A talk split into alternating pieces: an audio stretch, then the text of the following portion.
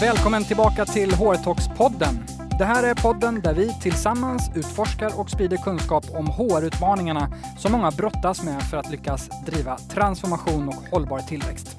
Här lyssnar du på skarpa samtal mellan mig, Tommy Kau, och olika företagsledare, HR-chefer och experter. Där vi är konkreta, öppna och går rakt på sak. Som alltid är vi otroligt glada, ödmjuka och tacksamma för alla ni som lyssnar varje vecka och ett extra stort tack till dig som ger oss feedback, ställer lyssnarfrågor, prenumererar, betygsätter oss och följer oss i sociala medier. Podden möjliggörs bland annat av vårt samarbete med Nya Edge, det digitala HR-företaget som hjälper oss att ge dig extra värde i form av kunskap och olika erbjudanden. Så stort tack till Nya Edge.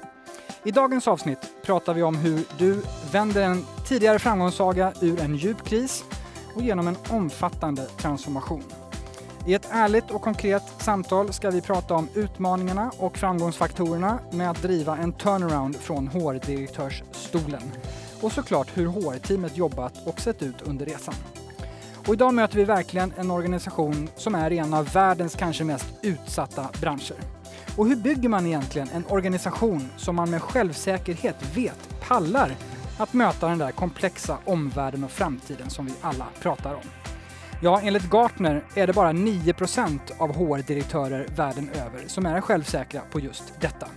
En sak verkar dock tydligt enligt Gartner och det är att tiden för fortsatt transformation och omorganisering, den är här för att stanna. Enligt samma analys upplevde nämligen anställda runt om i världen i genomsnitt 12 organisationsförändringar bara under 2019. Detta är något som dagens gäst har upplevt på nära håll som HR-chef sedan över 20 år i en mängd olika branscher och företag i både stark tillväxt och transformation. Hon är illustratören och ekonomen som blev mjukvaruutbildare och senare HR-konsult, HR-chef och sedan flera år en av Sveriges mer välkända HR-direktörer. Under åren har hon bland annat varit HR-direktör för läkemedelsföretaget Recipharm, bilföretaget Renault, mjukvaruföretaget Advent, spelföretaget King.com och sedan 2015 är hon Vice President HR för Apollo Travel Group. Hon är också rutinerad styrelsemedlem, rådgivare och föreläsare. Hon heter Ann-Charlotte Billing och nu sätter vi igång dagens skarpa. Hjärtligt välkommen till HR-talks-podden Ann-Charlotte Billing. Tack Tommy, jättekul att vara här. Ja, hur känns det att som erfaren HR-ledare vara med i en podd om just eh, transformation? Jag känner mig verkligen ödmjukt hedrad eh, efter att få vara uttalad av dig eftersom jag vet att du träffar ganska stora organisationer och vi, vi är inte, inte ett äh, jättelitet företag Eh, men i Norden så är vi inte så stora. Däremot så är, finns det bra exempel hos oss på transformation och samtidigt så är jag stolt över att få berätta att vi idag är Europas andra största resekoncern. Som du vet går vi i den här podden rakt på sak. Vad är egentligen den största utmaningen att driva HR under en turnaround? Ja, jag kom in som ny för, nu är det faktiskt fem år sedan, men då var det att försöka förstå kontexten eh, skaffa sig en bild av vad som måste uppnås och inom vilken tid och sen prioritera. Det låter ju ganska liksom, normalt. Men för att få saker gjorda snabbt då så gäller det ju väldigt snabbt att synka med ledningsgruppen. Att få med sig eh, team och relevanta stakeholders och, och, så att kommunikation och relationer, om jag ska sammanfatta det, mm. var jätteviktigt där i början. Är Apollo ute ur krisen nu? Är det här liksom, är turnarounden genomförd? Då var vi definitivt överlyckliga att hamna hos en finansiellt stark eh, ägare. Det var ju 2015 och vände till vinst redan året därefter. Sen har det hänt saker sedan dess. Så egentligen från eh, stagnerande tillväxt, eh, olönsamma till genomförd turnaround, lönsamma igen och sen som vi har peggat upp för i det här avsnittet är ju den fortsatta transformationen mm. eh, pågår bara så att man förstår lite kontexten för det här samtalet. Beskriv din verklighet för Apollo idag och, som HR-direktör. Om vi spolar fram från när du klev in till, till idag lite mer. Mm, mm. Eh, just nu så är vi ju verkligen inne i en värld där alla läser ju om vad som händer med resandet då i världen. Vi är verkligen inne i en VUCA travel world. Vi såldes, vi vände till vinst. Eh, samtidigt så var vi då en andra våg av digitalisering. Jag tror faktiskt vi är en tredje våg nu. I höstas gick konkurrenten Thomas Cook i konkurs. Eh, tror jag ingen har missat och det var en väldig prispress i branschen. Billigt att köpa resor hela hösten. Påverkar till och med Sveriges inflation. Svängningarna på paketresepriserna mm. på paketresor. Och bara i år, 2020, så har vi haft eh, händelser i omvärlden då, som påverkar hela branschen. Nedskjutning av passagerarplan, det är coronavirus. Och, så vad ska jag säga, en vikande lönsamhet men fortfarande med vinst. Men det är ju ingen lätt värld att, att jobba i. Det är det inte. Nej, det är eh, apropå det vi sa i inledningen, alltså hur man bygger en organisation som, eh, som pallar det här. Det är delvis det vi ska prata om. Med all respekt för, för den här eh, utmaningen, du är heller ingen gröngöling i sammanhanget. Du har drivit bolag och, och byggt HR under många år. Hur ter sig, tycker du, den här utmaningen eh, från det du har varit med tidigare? Alltså det är ganska svårt, för jag har ju mest jobbat i tillväxt och, och verkligen framgångssagor där det har funnits mycket pengar att växa för. Eh, på det här företaget, eh, Apollo, så var folk så himla lojala och det är man även i branschen. Men vi var ju tvungna att göra en kompetensväxling i alla fall och dra ner på kostnader, det vill säga personal, samtidigt som vi rekryterade in rätt kompetens. Mm. Och så har vi många olika kollektivavtal och flera länder och eh, även då säljare och köpares intressen. För vi var ju till salu våren 2015 och visste inte var vi skulle landa. Så egentligen precis när du kom in, så det var både eh, krast, dåliga siffror, negativ trend, det behövdes en turnaround och sen helt plötsligt så kastades ni också ut på marknaden för att hitta en ny ägare. Ja, det var så. Ja, men ditt steg var ju till Apollo från King Com, mm. som ju växte enormt mycket och som du säger var ganska välkapitaliserad eh, för att lyckas med det. Jag tänker hur, hur skiljer sig utmaningen från när man driver HR-organisation i stark tillväxt kontra det ni har gjort nu som var liksom att banta ner och transformera och göra om, göra rätt? Mm. Jag tror att det beror väldigt mycket på vad företagskulturen är faktiskt. I, i Kings fanns det väldigt mycket eh, investmentkapital, det fanns en väldigt tydlig plan. Eh, man var också, även om man inte hade jobbat med HR de första åren så fanns det när jag kom in en ganska tydlig plan och en resa och vart man ville gå. Och här fanns det inte det när jag kom in. Så att, eh, skillnaden är väl att det fanns, fanns mer pengar, en större HR-organisation. Det fanns en förståelse om vart man var på väg. I det här fallet, och det var väl mer kanske just det här företaget, Apollo då, som jag gick in i, så fanns det ingen eh, så, här, så här gör man. Det fanns heller ingen eh, kanske jättemodern syn på HR, hur man skulle kunna göra. Så det som var kul att komma in, det var ju att man kunde få göra vad man vad man kände var bäst. Lite trial and error blev det. Och det, blev ganska bra. Liksom. Men det visste man inte från början. Ta oss lite tillbaka till, till början när du, när du startade. Mm. Vad landade du in i? Ehm, jag hade aldrig varit på kontoret och jag hade inte träffat min VD. Eh, han började en vecka innan jag och vi hade aldrig träffats faktiskt. Men eh, det var jättesvårt för att vi hade de här utmaningarna. Vi hade många lojala medarbetare som hade jobbat i många, många år. Man visste att det gick dåligt men man hade inte kommunicerat det så bra så vi var ju tvungna att ta tjuren vid hornen så att säga och ställa oss på scen och säga att så här, så här illa är det men vi behöver er. Um, korten på bordet? Ja, ja, ärlighet för att bygga tillit. Och efter det, hur snabbt insåg du vad kärnproblemet var? Det förstod jag nog inom en timme. Vi var tvungna att sälja okay. bolaget för okay. annars skulle man inte överleva. Det var vi inte jättetydliga med att säga. Eh, kanske första veckan, men det var verkligen så. Då är man ju lite nyfiken kanske som, som lyssnare då. Okej, okay, en timme in och sen ska man sätta en plan eh, för att rädda och också sälja, men såklart bygga vad blev de olika delarna i den här resan? Det blev ju att eh, dra ner på kostnader och att eh, öka försäljningen. Vi tillsatte en ny VD för Apollo som faktiskt kom internt ifrån. Eh, och väldigt mycket fokus på försäljning och eh, visa på bättre siffror. Det gjorde vi redan eh, samma år som vi såldes. Men också att hitta en stark, finansiellt stark ägare. Mm. Det var fokus. Och samtidigt då behålla, eller vi var tvungna att stöpa om kulturen. För den vi hade haft gick inte att fortsätta med. Nej, och det är lite intressant kontext där för att vad blev efter liksom den här inledande eh, utforskarfasen, eh, vad blev satsningarna som, som du nu kan se att ni tydligt gjorde inom eh, kanske HR och organisation? Um, people and IT skulle jag säga. People and culture och IT. Um, ehm, vi var tvungna att bygga en kultur till ledningsgruppen som var delvis, vi omformade den. Uh, få tillbaka förtroendet för ledningen både internt och externt. Och vad lägger du sen under, under People and Culture? Uh, vi kommer säkert gå igenom de olika delarna, men uh, vad är det ni har? Vi hade ett vä väldigt negativt employee NPS. Det låg på minus 37 tror jag. Ingen hade dock kommunicerat det. Så det, det, Nej, det, låg något skåp det som var väldigt tacksamt att komma in var att vad man än gjorde blev bättre än förut. Mm. Till skillnad från kanske andra företag där man redan hade en bra kultur. Eh, så det fanns början. också ett mandat att eh, en plats att ta, ja. att vända på mm. stenar. Mm. Mm. Och det tycker jag är väldigt kul.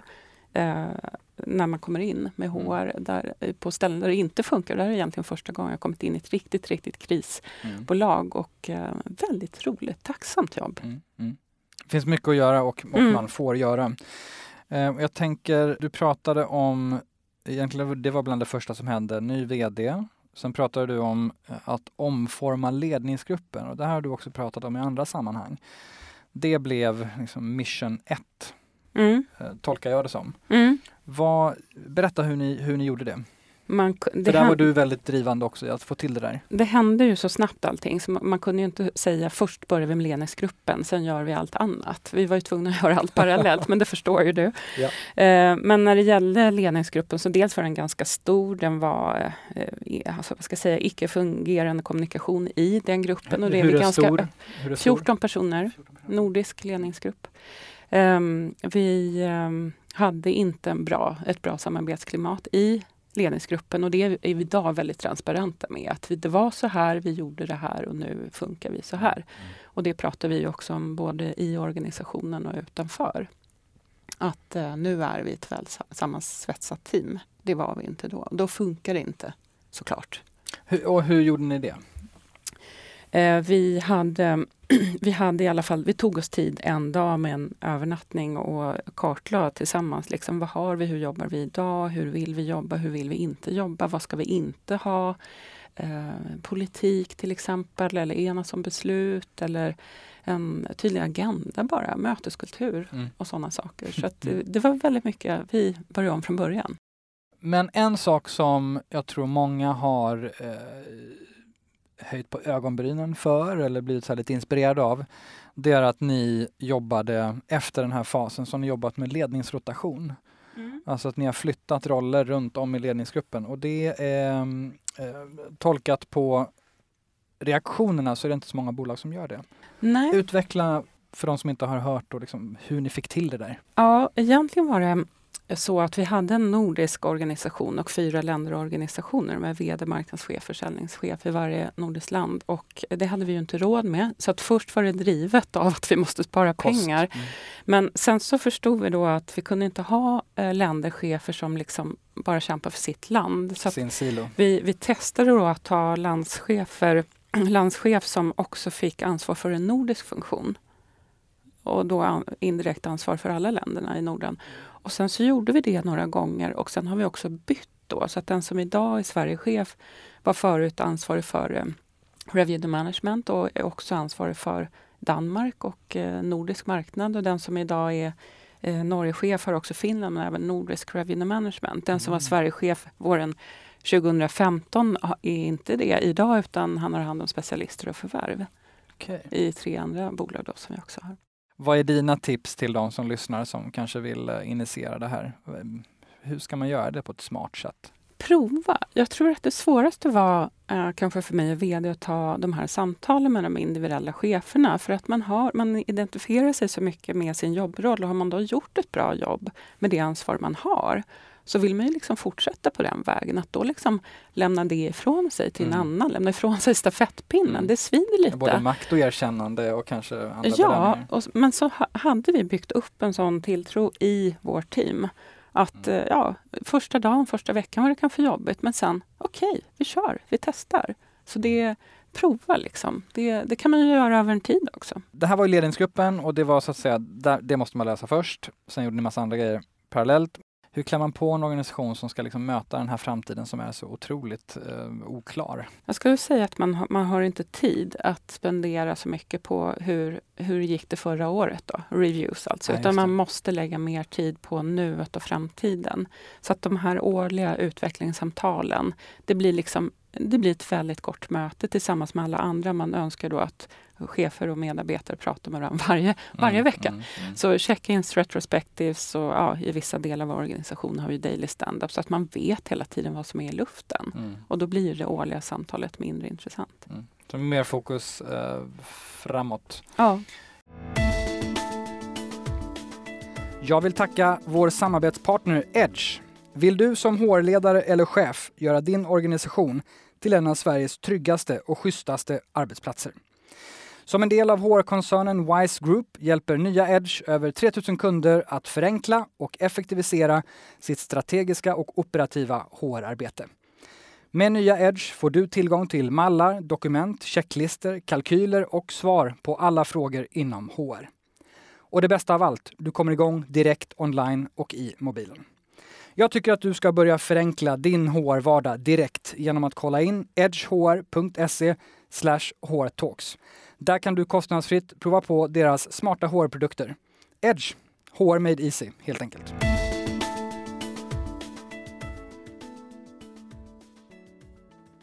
Du har pratat mycket om hur ni jobbar mer agilt idag och eh, att egentligen få mer agila arbetssätt. Du nämner några exempel på det nu eh, kring utveckling och, och framåtdriv och så vidare. En sak som vi har gjort som var en stor sak för att vända lönsamheten, det var att vi mergade, vi slog ihop IT och marknad som var då två silos i organisationen. Det gjorde vi faktiskt redan 2017.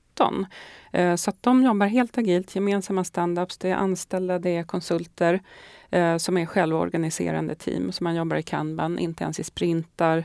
Ehm, och där jobbar jag även test eh, och sen har vi ju gjort det här med jobbrotation i ledningsgruppen. Men, men det här med, vad ska jag säga, kulturen från utvecklingsbolag, fail but fail fast och en innovativ kultur som finns där. Vi har jättemycket att göra när det gäller just innovation och det är det vi ska jobba med nu. Men, eh, men det här att jobba i molnet, jobba på moderna sätt, det har man ju gjort i flera år hos oss. Du nämnde mm, IT-marknad, eh, rotation, ledningsgruppen. Blev IT-chefen marknadschef eller tvärtom? Eller blev det samma? Eller hur?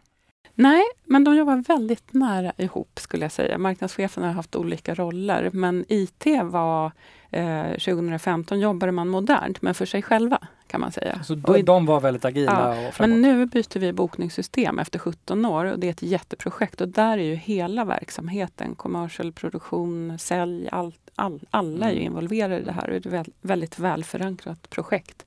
Så att IT genomsyrar hela verksamheten idag. Vi pratade tidigare om, om, om ledarskapsprogrammet och, och ledarna. Eh, du har pratat om Apollo 2.0. Vad, vad lägger du i Apollo 2.0 och vad kan man ta på? Mm. Det var ju när vi hade vänt till vinst men vi var tvungna att ändra den interna kulturen. Då hade vi liksom lite luft och tid att göra det och det var i samband med ledarskapsprogrammet. Men samtidigt så ändrade vi också vår ehm, vi har samma produkter men finslipade våra produkter, vårt marknadskoncept utom, utåt. Och så Live a little har du, har du kanske sett. Just det. Och det har vi då integrerat internt och externt. Hashtag live a little. eh, Att man ska uppleva någonting på resor. Och där är konceptet äkta, enkelt och upplevelse. Det är liksom att något som ska Mm. genomsyra hela organisationen. Allt vi gör. Det ska vara enkelt att jobba med oss som partner. Det ska vara enkelt. Allting. Och det, äkta.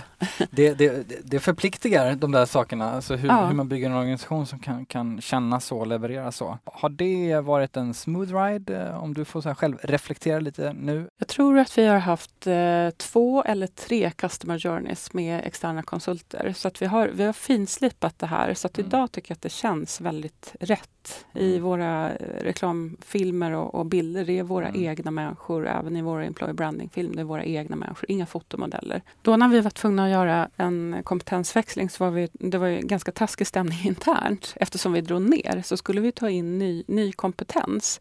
Så att, att, att ta ett externt employer brand utåt för att kunna rekrytera. Fast vi hade inte riktigt den liksom positiva själen. Den hade liksom inte kommit tillbaka. Det låter internt. inte som att det var där ni var. Nej, riktigt, vi var tvungna att börja externt men samtidigt kunde man inte föra folk bakom ljuset. Så vi, vi var väldigt ärliga i intervjuer och sa att så här är det men vi vill hit.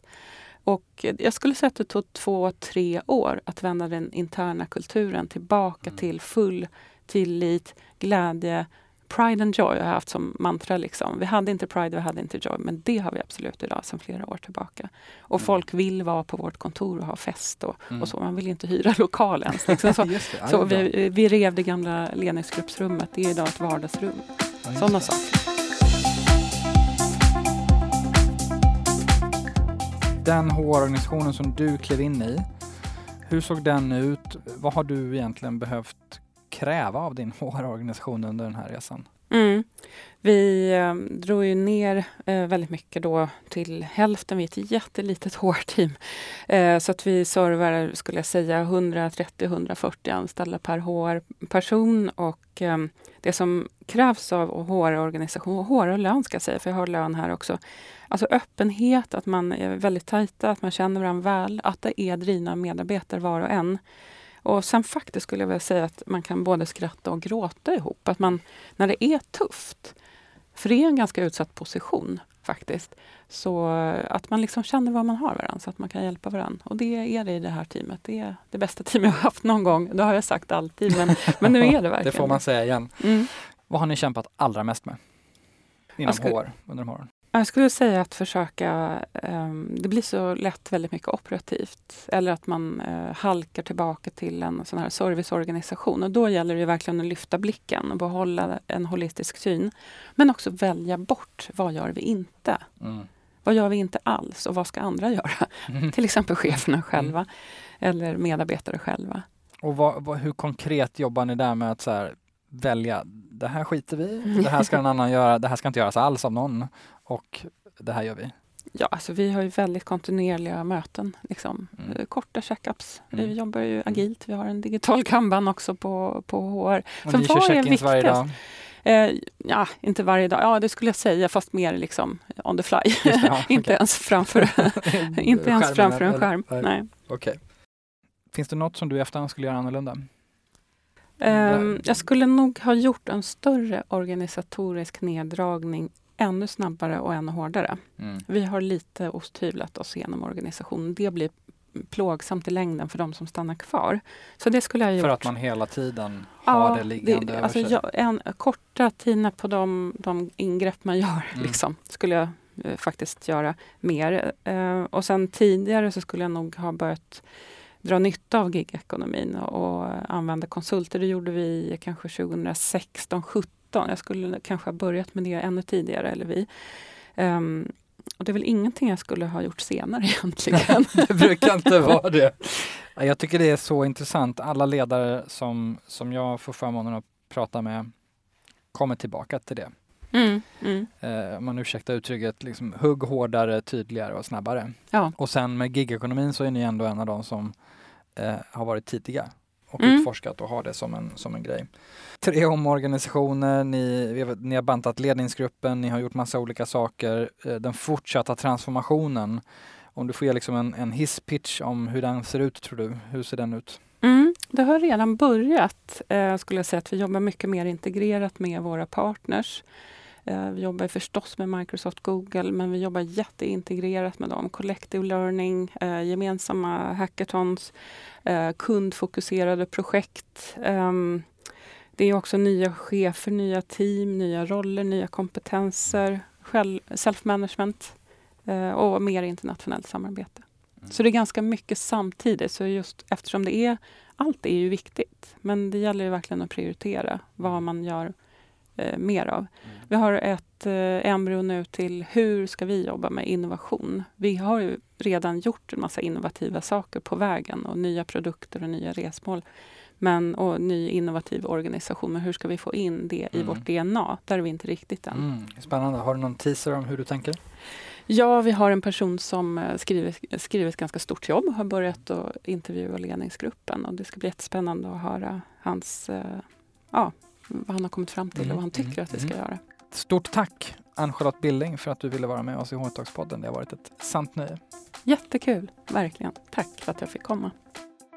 Det var ännu ett skarpt samtal i HR-talkspodden. Stort tack till dig som lyssnat och vill du höra svar på fler av veckans lyssnarfrågor ska du kolla in bonusavsnittet med dagens gäst. Gillar du podden så prenumerera gärna på den i Apple Podcast eller Spotify och följ oss gärna på HR-talkspodden på Instagram och LinkedIn. Stort tack även till vår samarbetspartner, digitala HR-företaget Edge, som är med och möjliggör att vi kan utforska och sprida kunskap via den här podden. HR-talkspodden ges ut av Cow Company, produceras av Media Mera och du hittar all info på hrtalks.se.